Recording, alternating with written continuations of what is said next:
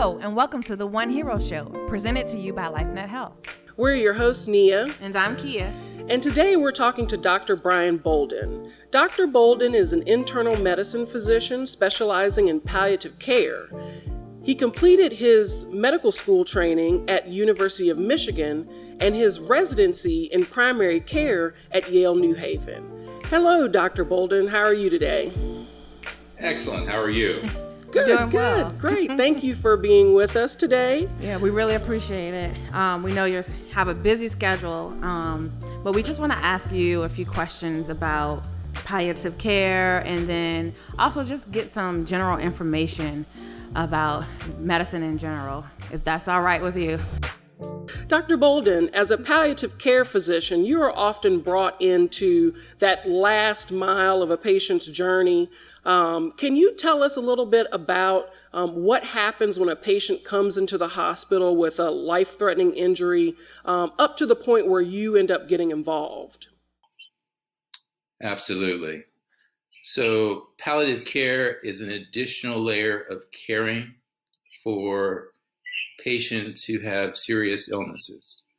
And so, uh, an example would be somebody who comes in with a devastating car accident, for example, and uh, how palliative care is helpful is that we help the family um, and we coordinate with the trauma surgeon, the intensivist, and we add to the level of communication because, in terms of the things that are going on in healthcare, a lot of the times things are confusing. There are multiple specialists, and the goal for somebody who comes in with a car accident is to try and save their lives. So, you know, mission number one is uh, can we save this patient? And so, what we are doing uh, is explaining all the different procedures that uh, the nephrologist is coming in for dialysis, the trauma surgeon is doing this procedure, that procedure. And so there are a variety of things that uh, everybody needs to be on board with what we're doing, why are we doing it, and how are we doing it. What we hope for and what we recommend for all adults is that they have an advanced care plan. An advanced care plan is a conversation that, that you have with your loved ones and your uh, physician. But question number one is if you were unable to speak for yourself, who would you trust to represent your wishes to the healthcare team? It's a simple question. Um, but uh, when you think about family and friends, um, just because people love you and care about you does not mean that you necessarily want that person to represent your wishes or that they can have uh, the ability in a very um, emotionally trying situation to um, have the ability to reflect your wishes to the healthcare team. So before um, people are ill, what the Institute of Medicine has recommended is that all adults, um, and actually at the age at which a child can understand until death do us part, the Institute of Medicine recommends that we um, create advanced care plans so that, you know, um, who would represent us is known not only to ourselves, but the person who would be doing the representing. And once you have decided who would represent you, well, then the nitty gritty of it is well, what would they say? So, you know, it's a simple question, but if you had a devastating stroke and you couldn't speak and couldn't swallow, would you want a feeding tube? You know, some people say yes, some people say no. You know, as far as it doesn't matter what it is that you want. What's most important is that we know what you want. And so this is an exercise that we recommend that everybody goes through so that um, wishes are known before crisis. Okay, and and in terms of uh, you know a, a, feeding tube is one example. Um, would you want to be resuscitated? As far as you know, life is a cycle, so it begins, it ends. Some people want us to try and bring them back to life when it's over. That's fine. You know, other people are like, leave me alone. You know, doesn't matter what you want. It just matters that we know what you want so that, you know, in healthcare, what we try and deliver at all times is patient centered care. So, trying to put the patient's values and what they believe and what they want into everything that we do. And so, you know, for somebody who had a car accident who may not be with it at the moment in time and, and may be on a respirator, unable to talk, we're now turning to family and friends and asking them important questions as to values that the individual could have told us and could have written down and could have prepared their family for. Um, but if we don't have that information, then we're kind of trying to figure that out together. And so, um, you know, what are the things that this individual would say yes to, and what are the things that the individual would say no to? And um, my my high school had a, a motto: um, non sibi, not for self, and hmm.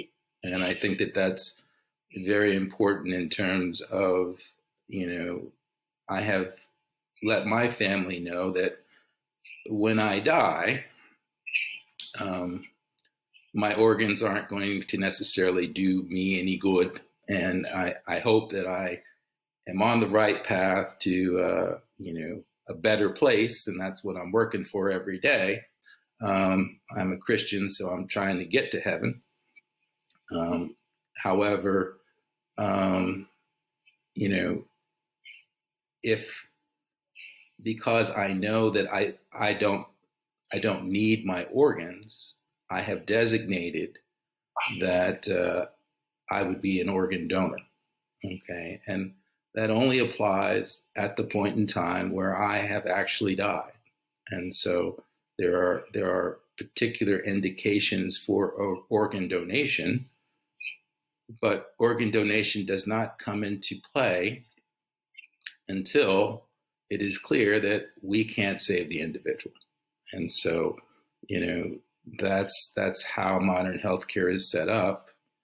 And the the organ donation team um, is entirely separate from the team that's trying to save the patient's life. So, um, you know, the I work at Geisinger, which is a an accountable care organization, and so um, you know, our team with the intensive care team, the trauma surgeons, uh, we do our best to save everyone. And, and if it's not possible, and it is clear that that patient um, is um, brain dead, as an example, uh, then a different team of professionals would come and ask the family if donation is something that the person would agree to. And so this is a, a perfect example of um, a decision which each individual can decide for themselves today. Is that something that I would be okay with? And and it takes a huge burden off of everyone, off of everyone because family and friends don't necessarily know what the individual would say. And so uh, and and clearly the healthcare team does not know what the individual would say.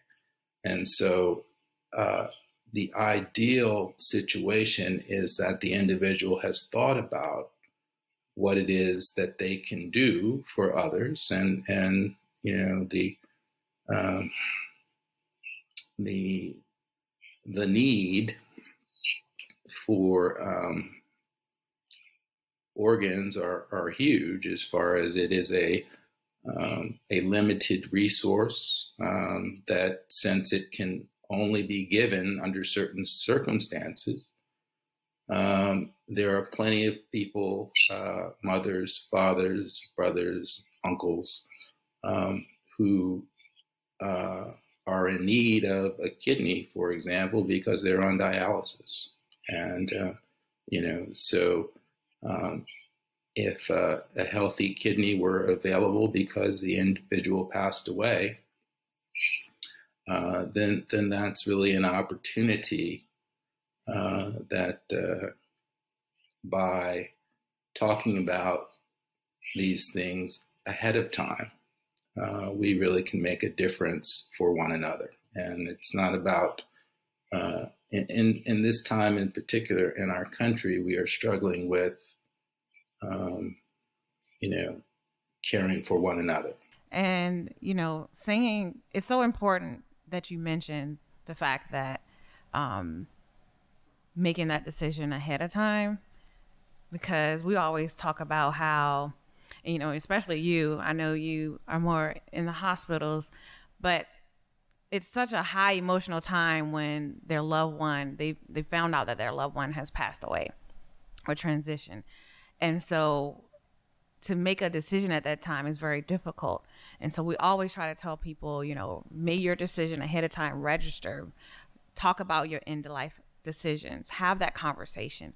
And i think that's really key into um, you know end of life processes in general but that's really key as well with organ donation because sometimes like you said you can love someone and care for them but you may not be the best person to make that end of life decision for them. So if that if your family already knows ahead of time that's key especially with organ donation yeah, and so many families, um, we see them come in um, just never having had a conversation about what their plans are at death. Uh, they have never talked about dying, death and dying um, in their families.